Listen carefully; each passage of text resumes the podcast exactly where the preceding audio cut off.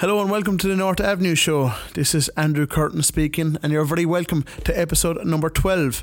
This week we have Faisal Talput on the show. Faisal is the founder and CEO of Cinch Group. Cinch Group has a range of different companies from consulting to property to technology. Faisal is often seen on TV and in various other media platforms discussing business, entrepreneurship and different strategies. So I hope you really enjoy the show. Take care. Faisal, thanks for calling in. No problem. Anytime, Andrew. Thanks for having me on board. Great to have you on the show. Always good to get new guests on the show, and especially from different countries. You're a Pakistan native, Faisal, is that right? I am a Pakistani native, that's right. When did you come to the UK? 1997 to be precise, so it's been like 22 years. Yeah, and you're after some good success in the UK. You're CEO and founder of Cinch Group, and you have 5 or 6 different companies. Could you tell us a bit about your companies? Yeah, sure. The best way to perhaps explain or describe myself is I'm just passionate about business, really. So, and I get bored very easily in one business, which is why I went on to do other bits and bobs. So yeah, so I've got our business portfolio has got a property investment company. We have got a technology company. We've got a media and marketing company. We've got call centers. We've got a consultancy company where we consult people on technology as well as business growth. And I suppose the fourth or the fifth is where we go out and we also now create entrepreneurs. So that's called the Entrepreneur Maker. We transform professionals into entrepreneurs and we set up entire businesses for them. And is that your main business now at the moment? So my all my businesses are main in a way, Andrew, but it's my focus that changes. So what I tend to do is I get into a business, and then my philosophy is based on these 4 things, which is organize, prioritize, automate, and delegate. Okay. Right. So I go into a business and then I, make sure it's running up to a certain standard. And then I start automating things when I'm happy with it. And that's where I get myself out from that business. And then I start focusing on the second business. So it's almost like, creating engine 1, letting it run and just keeping one eye on that engine, making sure that that is running. And then you start building engine 2.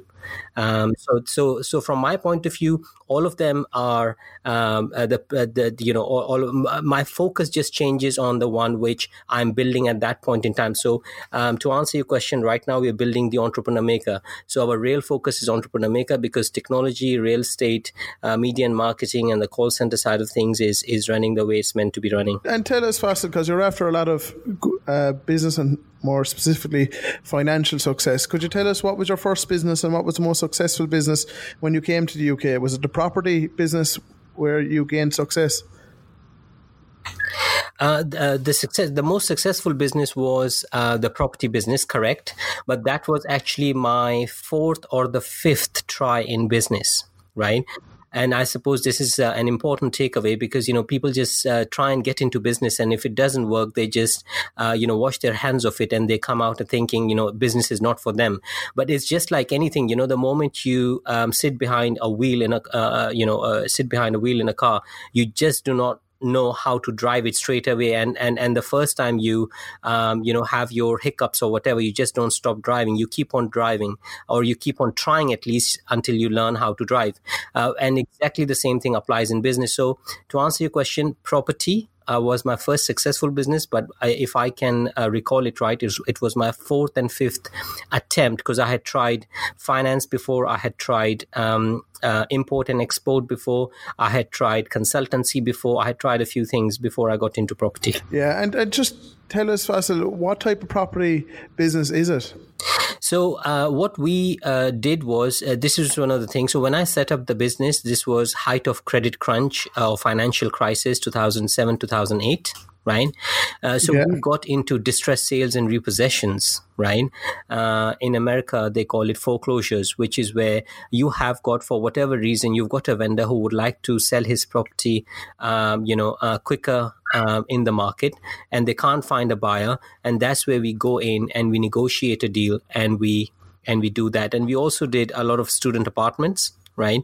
Yeah. Which used to be, the buzzword at that point in time. So we used to do a lot of student apartments, but distressed sales and repossessions was our prime focus and revenue generation stream. So you were kind of dealing with homeowners who were struggling to pay their mortgages. You'd come in and help them get out of arrears, essentially take the property off their hands. Would I be right in saying that? That was one, correct. So that's the right way to put it. But there was a lot more than that. So you would have people in a stagnant market when properties would not sell so quickly. You would have people for various reasons. So we had people who would want to move to China because they got a job and they wanted to get rid of the property, right?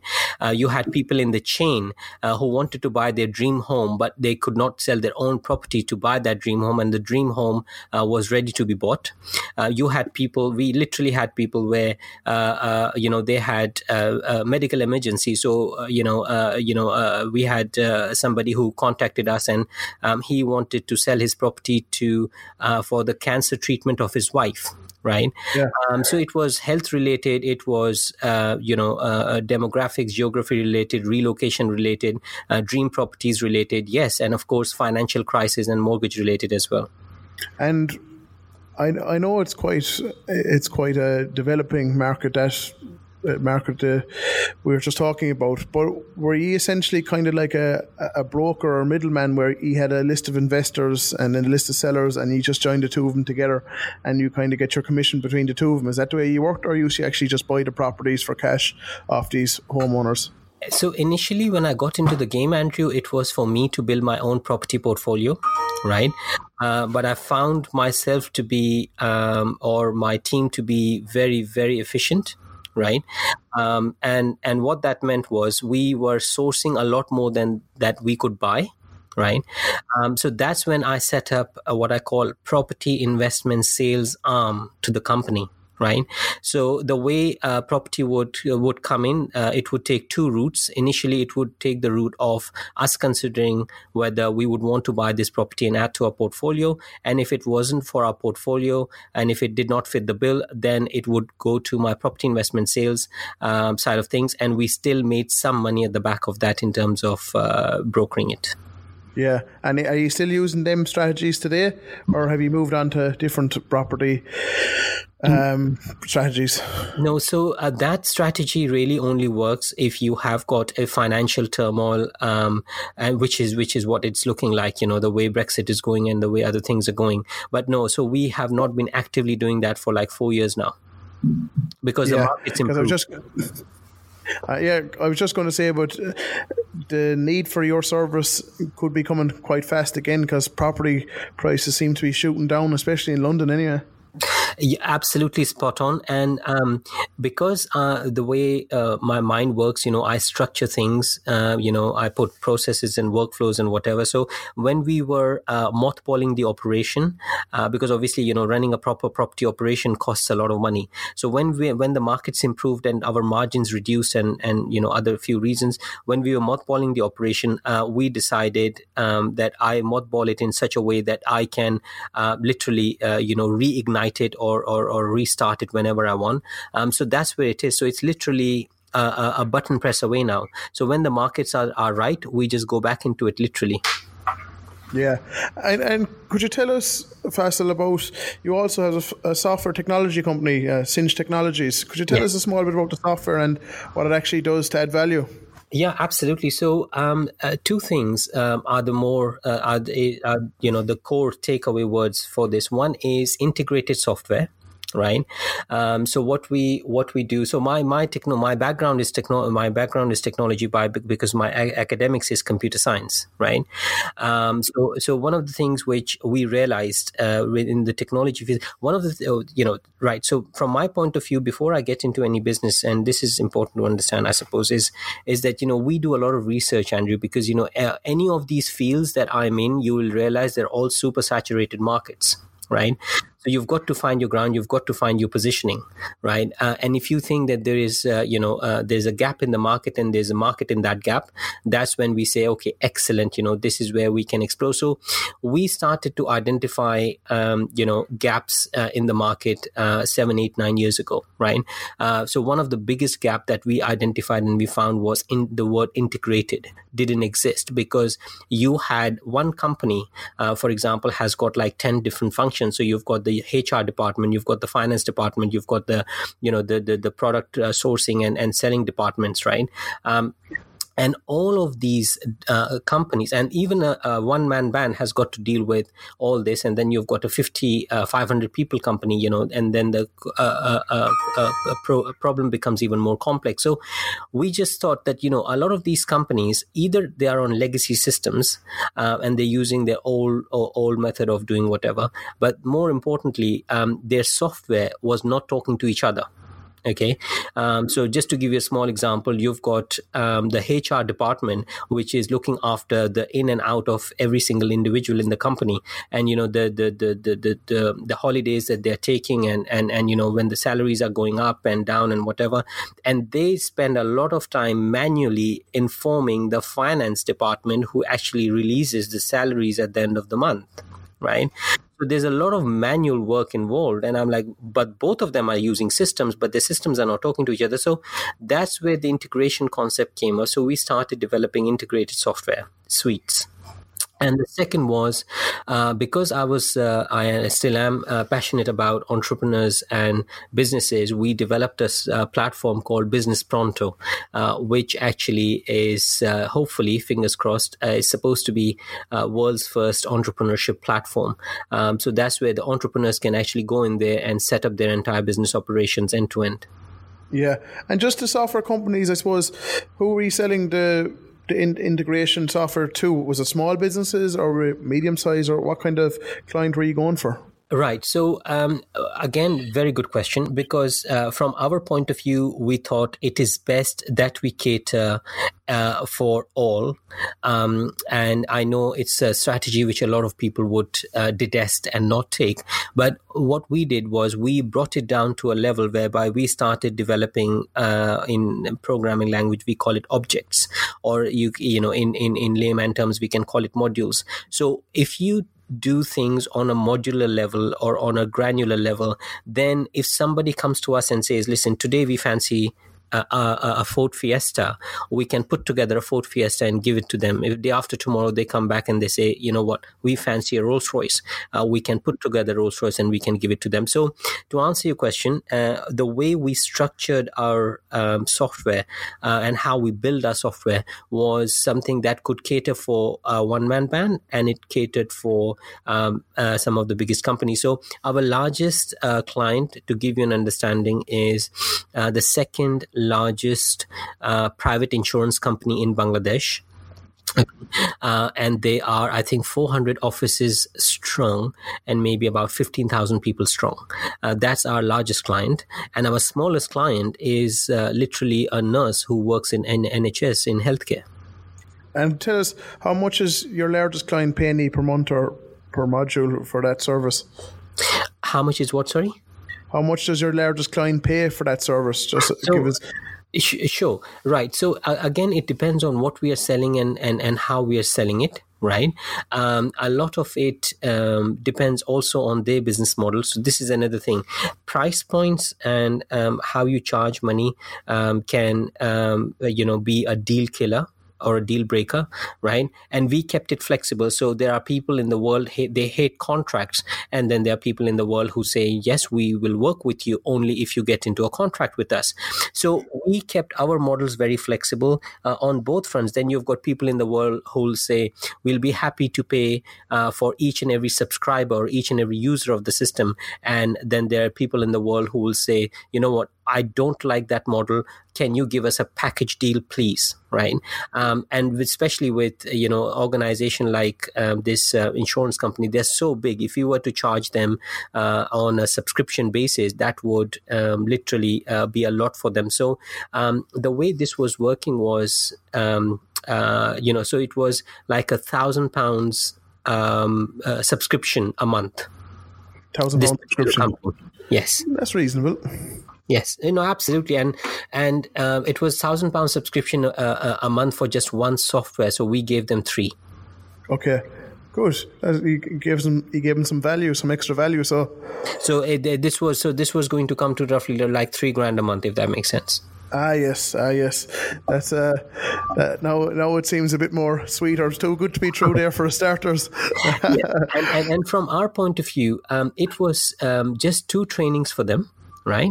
And we just had to deploy. So from our point of view, the good thing about the software world, Andrew, is that it's almost like writing a book. Right. Yeah. Once you've written the book, all you have to, and if it is a good book and if, and people like it, the only thing you really have to worry about is 2 things. One is print enough copies. Whenever there is a need, you just keep on printing the same copies because you've done the hard work once. And the second is every time it starts to go, so if you realize that, it needs like a new preface to it, you just write a few, one or 2 chapters to give it a fresher look and a fresher perspective of the current day market. And, you've got your book, which can last for centuries and decades. Exactly. And Faisal, I've seen you on TV a few times, and you're in the media quite a lot. You're trying to pursue that career. I was talking to you before. You said you're building some new media platforms and you're producing some new content for listeners and viewers. Could you tell us a bit more about that? Yes, absolutely. So, what drives me, to be honest with you, Andrew, now is helping others achieve their goals, by way of entrepreneurship or by way of them getting into business, right? That is what is my driving force, because I've been blessed with, setting up a few businesses and, and a few successes to my name, which is great. But now I'm trying to help others. And I find one of the best way to help people is by doing literally what you're doing, things like podcast, coming onto television, because all of a sudden, because the message hardly changes. Right now, I could be doing that message or giving that message on a one-to-one in a meeting or on a phone call, or I could be going on to mass media or internet, social media, and I could be giving the same message to hundreds of thousands and millions. Right. Yeah. And of course, and then there are aspects where I'm going to be charging for some of it, and there's going to be a lot of aspects where I'm not going to be charging. So a lot of this advice that I've been giving, especially on the television, is a lot of companies. For example, things like one of the things I teach is how to build recession-proof businesses, right? And because most of my businesses, when I was establishing my businesses, it was in the deepest of recession. So I have got that experience, and I have been parting with that experience on especially on television as well, and on media for free, because I do want people to benefit. Of course, I can't go into the deep tactics and strategies, but at least I can give them a flavor of what it's like. So I am now looking to do a lot more of exposure on television, on social media. Obviously, I've got a YouTube channel, which I've got to make proper use of, if I may say so. So that's where this is heading, hopefully. Yeah, and I suppose you're in the world of business coaching and training with your Entrepreneur Maker program. Could you tell us a small bit more about the Entrepreneur Maker program? If I join up, what is the process if I join the program? So the way this works is, again, it has come from my previous experience and dealing with a lot of people and speaking to and having numerous meetings over the last 5, 10, 15 years. And then on top of that, putting the right structure together to offer this out to the people. So say, for example, if you were to, let's talk about your journey. So let's say if Andrew was to come on board and say, I want to sign up for Entrepreneur Maker program. So the first thing we would do, literally step 1 would be, we would identify who you are, what you've been doing thus far. Right. So what are your skills, expertise, experience, knowledge? What is Andrew all about? What is Andrew made of? right? And we will find out your unique abilities. We would find out, your superpowers, your the way you can do certain things without even blinking an eye. What comes second nature to you? What is your first language? And what is basically, in other words, what is your genetic makeup? Yeah. What makes Andrew unique? Yes. Right.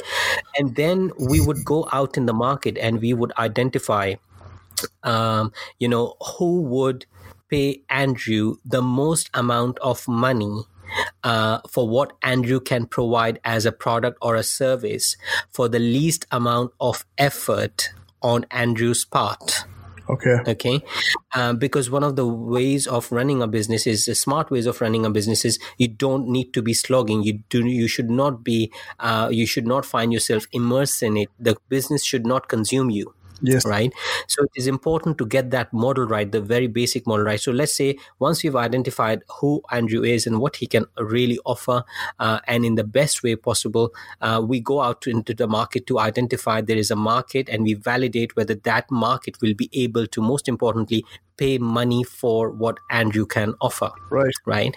Once we have identified that, we come back on the drawing board, we sit with you, and then we formulate products or services or offers as to what can it be. It could be a consultancy, it could be a product, it could be a service that you can make most money off at the back of the skills that you've got currently available, because we have got now valid validity that the market is actually paying for the kind of service that's going to be going out there. I get, right? Yeah. No, continue. Sorry. Yeah. And then what we do lastly is that then we turn it into a real business. So what I mean by that is that, it's not just so easy to just go out there and start doing Facebook advertisements. There has got to be a lot more to it. So we put in the workflows, the systems, the methods, the processes, the procedures into place to turn it into a real business. We also put in the campaigns we put in, and then we go deep into the psychological aspect of why would people want to give Andrew money as compared to hundreds of thousands of other Andrews who are available and offering the same service. So there's a deep psychological process that we go into, and we go into human decision triggers and driving behavior as to why they would want to part with their money. And that's how we construct a business. And tell us, Faisal, the business coaching and I suppose the program world, I think it's under scrutiny small, but there's a lot of people, and it's no disrespect to your program, there's a lot of people online trying to sell other entrepreneurs' courses. Do you think it's a part of the market that's going to be under more scrutiny because a lot of these courses aren't really credited? Do you think there will be more regulation coming in the next few years? Yeah, I mean, right. So yes and no. The regulation always follows something this is what my personal experience is. Regulation follows or is implemented in an industry where there is a lot of scam. Right. Where there is a lot of scam, when there is a lot of bad blood, where there's a lot of people who have been cheated of money. My understanding of this particular market is, mind you, this is fairly new to me. I've been in this market myself only 2 years as such. So I'm still trying to find my ground in it. However, my understanding of this market is that you don't have a lot of people ripping people off money. You may not be able to get what you were hoping for, what you were willing for, or so you may not be able to match your own expectations of what you thought that course would be or what you thought that program would be. But I don't think it has come to a point where people are getting cheated of their money, at least not in my opinion. And to be honest with you, listen, I come from a regulatory background anyway, so so if the regulation was to happen, even better, because regulation happens for good reasons, to protect everybody's interest, even for it happens even for to protect the interest of companies like us, like ourselves. So yeah, I mean, if it was to come, we would literally accept it with open arms. Yeah, I've noticed it quite a lot, especially in the property world. There's people trying to sell you property crash courses over a weekend that could cost thousands of pounds, and to be honest, from my feedback and just even watching some of them, some of these courses, if I read a book enough, I could nearly create a seminar myself. So I've heard mixed opinions about some courses online, but look, it only takes a few bad courses to drag the whole industry down, I guess. Property is very different. I was in property for almost 9 years, and we were super duper active. We are not as active anymore, but we were very active when we were active. I know property inside out. I would like to think, right? I'm not an expert, but at least my game, what I was doing, I know it inside out. And even then, and I'm now in the training space, and even then I have not got into property training courses. And there is a reason behind it.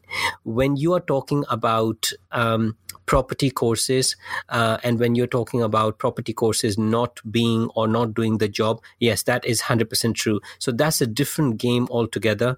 That's a different sector altogether. Unfortunately, in property, you will find both in the actual physical aspect of doing property or running a property business, and also in the property courses side of things, you will find a lot of people who are if I may say so, wannabes. So they do not actually, they have not actually, sorry? Correct. Fake it till you make it type people. Correct. Spot on. You've said the right word. So unfortunately, that becomes a real challenge for people who are actually, novices and do not know how the world works, and they get trapped literally by more noise, or they get trapped by people who are running more advertisement and who are in front of them. And I'll be honest with you, Andrew, the insiders, as in the people who are the industry insiders like me, we have a real challenge as well, because we don't know who we are dealing with. So, we get calls all the time from strangers and say, I have been doing this, that, and the other. And they go on to these silly courses, and they want to implement that with companies like us. Yeah. Right. So we are on the back end facing the music, because we have got a lot of people who end up wasting our time. And now I've got a few years now, we have got a strict qualification and a disqualification process. I suppose you have to have that. So yeah, unfortunately, property world is very different to this entrepreneurship world that I found. For sure. And tell us, Faisal, as I said, you've five or more companies that have been successful and media career that has done well. What's the future for you now? Right. So what we are up to and onto is... So we've done two things to help other people get into business. One is we have created the right technology. And the second thing is that, Andrew, we have created the formulas and the frameworks and the blueprints of how people can get into business in the easiest way possible, right? So from my point of view, what I'm trying to do now and what the future holds for us, I presume, is we are going to be looking into creating more and more entrepreneurs. I would like to think we are onto something. By the way, we are one of the only companies in the world right now, as per my team's research, who is actually providing a complete done-for-you service, where we are building the entire operations for people. We will be looking to expand that. Faisal, I'm going to have to leave it there. We're running out of time, but thanks a lot for calling in today. It was great chatting with you, and I wish you the best of luck with your future businesses. I hope everything goes well, and well done on your successes so far. And thanks again for calling. It was great chatting to you. Thanks again, guys, for listening to this podcast. I'd really, really appreciate it if you could share the podcast with your friends and family. And I hope you have a lovely day. Take care. Bye now.